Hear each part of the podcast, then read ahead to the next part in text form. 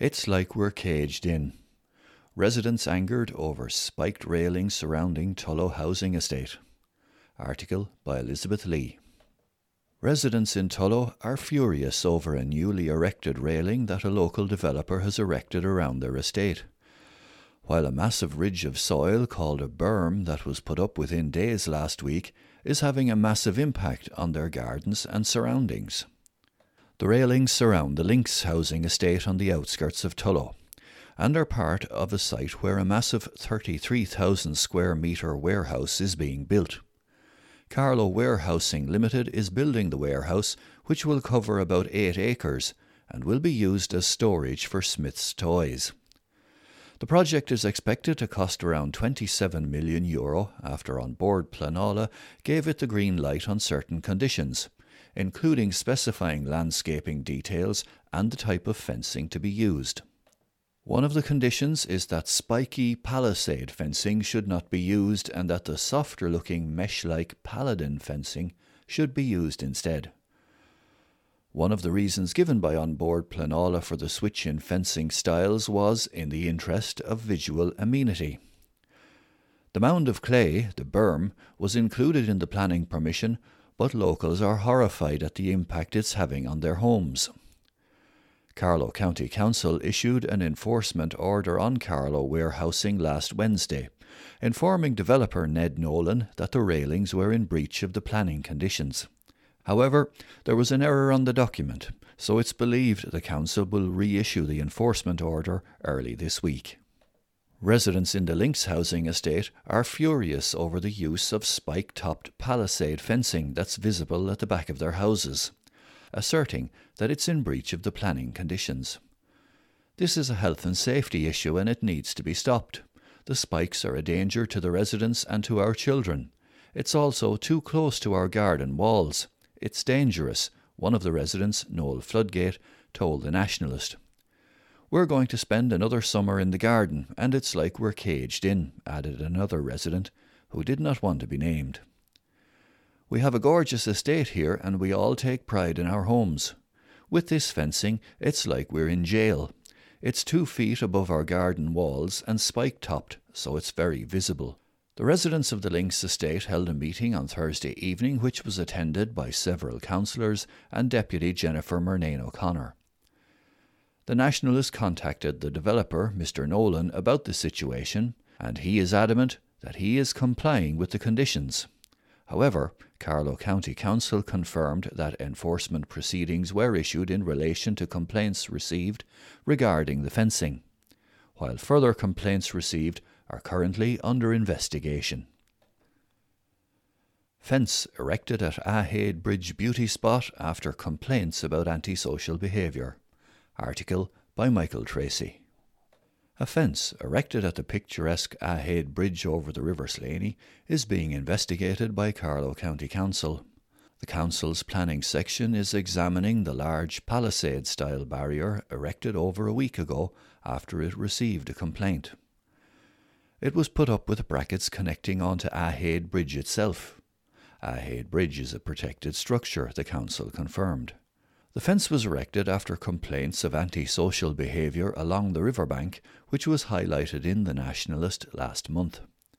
The spot is particularly popular in periods of fine weather, with droves of young people descending upon the area, with drinking and drug use taking place at times. The area is private land, although locals have passed through it for generations, with fishermen, kayakers and walkers enjoying all it has to offer in recent times.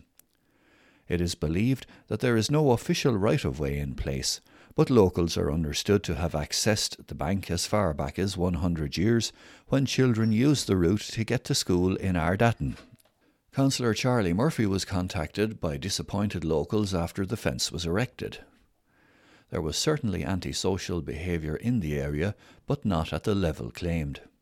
There are people who do their morning walks along the River Slaney and that is completely blocked, he said. I'd like to see a bit of consultation with the landowner and some of the locals to see if we can come up with a solution.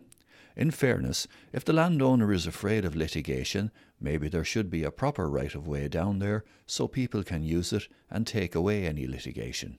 Councillor William Patton had first raised the matter of antisocial behaviour at a meeting of Carlow Joint Policing Committee. The Nationalist also separately spoke to two locals about the issue. One described the antisocial behaviour as turning the area into a hellhole. "It makes your home a place you do not want to be," said the local. The Nationalist was contacted by other residents last week complaining about the fence and disputing the level of antisocial behaviour. Councillor Patton said he had advised against the fence before it went up, but had sympathy with the landowner. He also recommended a meeting between the landowner and locals. The landowner is caught between a rock and a hard place.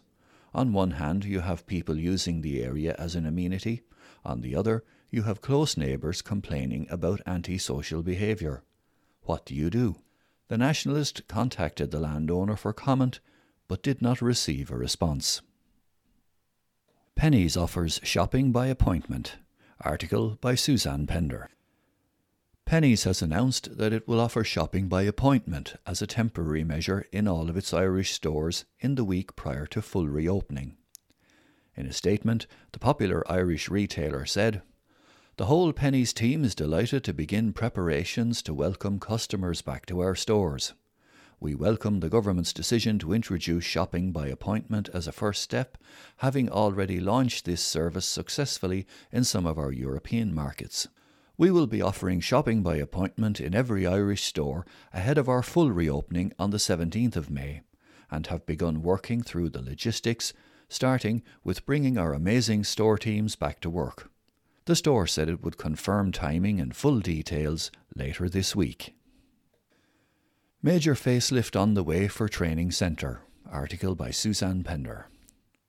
Hackettstown Training Centre has secured funding of €154,663 for upgrade works. Deputy Jennifer Murnane O'Connor welcomed the announcement, which is part of the £61 million Fire Service Capital Programme announced late last year. "This is great news for the fire service in Carlow. These upgrades works are much needed and will help bring Hackettstown Training Centre to the next level in terms of modern training facilities for our hard-working fire service personnel," said the Carlow-based TD. Inspiring slogan sends powerful message at Tullow Rugby Club. Article by Suzanne Pender.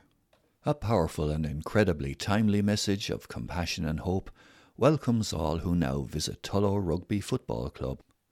The club last week unveiled its new slogan wall, an inspiring message proudly emblazoned on the gable end of the clubhouse, calling on people to tackle their feelings. The wall was created by graphic designer Paul Byrne of the Good Idea Company, whose incredible work can also be seen in Brother Leo Park, Tullow, the Éire Óg clubhouse in Carlow, and many other locations around the county. The slogan walls are aimed at provoking and encouraging positive mental health, starting conversations and prompting people to reach out. "It's probably one of the biggest reactions to a wall I've had yet," Paul told the Nationalist. "The reaction has been fantastic, and it's been viewed and shared so many times on social media, and a lot of club members have reached out and contacted me. It's phenomenal. I think the message is so relevant as we come out of lockdown. Feelings are heightened at the moment, after all people have been through," said Paul, who hails from Killeshin. The idea for Tullow RFC's slogan wall began when club member Alex O'Brien, who championed the project from the get-go, contacted Paul, and the two quickly began brainstorming ideas.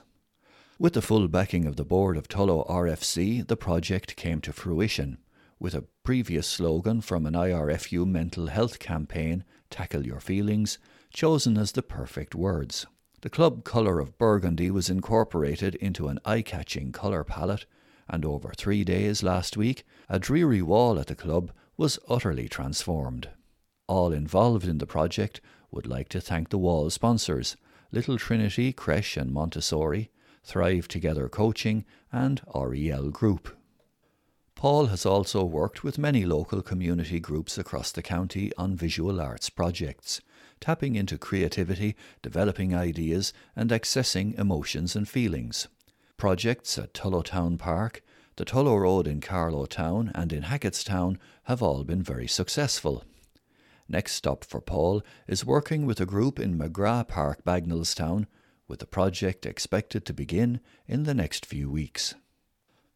Mark hits jackpot with sale of software firm, article by Charlie Keegan.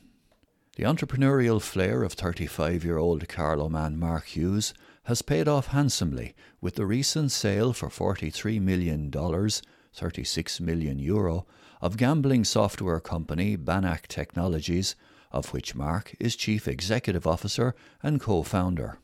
Dublin-based Banach Technology is a sportsbook solutions provider, delivering new and innovative product for the sports betting industry from its Dublin headquarters. The company has now been acquired by an Irish subsidiary of Australian online bookmaker PointsBet.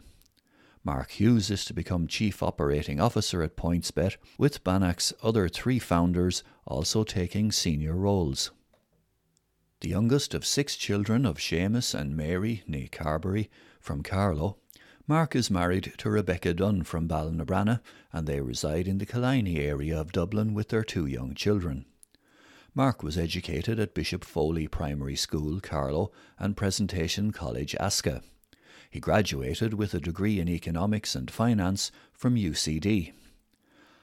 Having worked for 6 years at Paddy Power Bookmakers at its Dublin headquarters, Mark worked his way from the bottom upwards at the country's biggest bookmakers.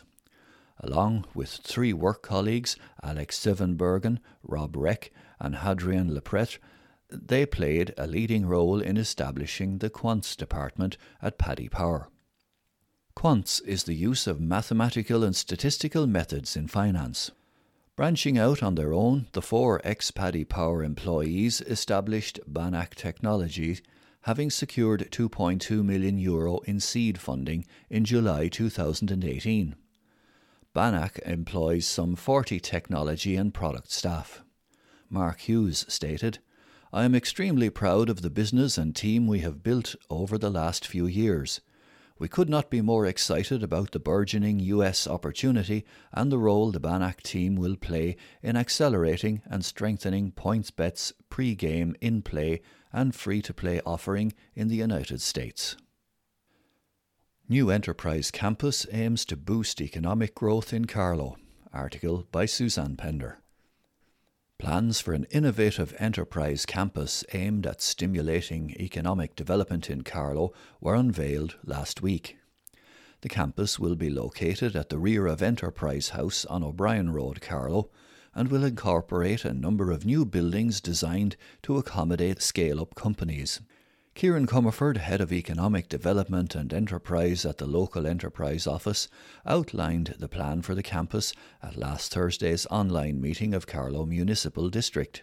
He stated that the site identified for the Enterprise campus was behind the existing Enterprise House and would incorporate the development of two new buildings to accommodate office and technology space, remote working and light manufacturing. The campus is designed for scale-up companies with a vision that in 4 or 5 years they would secure alternative accommodation as they expand their businesses. The Enterprise campus will also include a white box space, the first of its kind in the southeast, a studio space for companies to create visual content. Mr. Comerford said the campus would also incorporate a green space with cycle lanes, parking and charging points. He confirmed that the project is dependent on national funding but was confident that it identified a need in the market and urged that it be as shovel-ready as possible. He asked members to move the project forward to Part 8 in the planning process, bringing the plan a step closer to securing funding.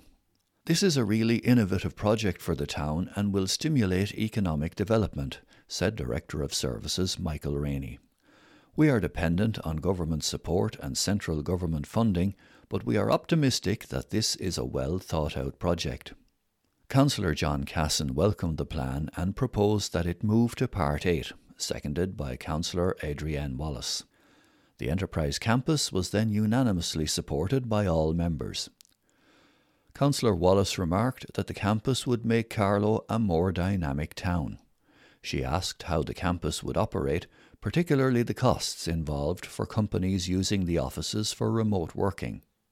Councillor Andrea Dalton congratulated all involved in this very innovative project, which includes the greening of the area. It's a fabulous space, unique and to the forefront of technology, she added. Councillor Dalton asked if it was a case of build it and they will come, or if businesses had been identified.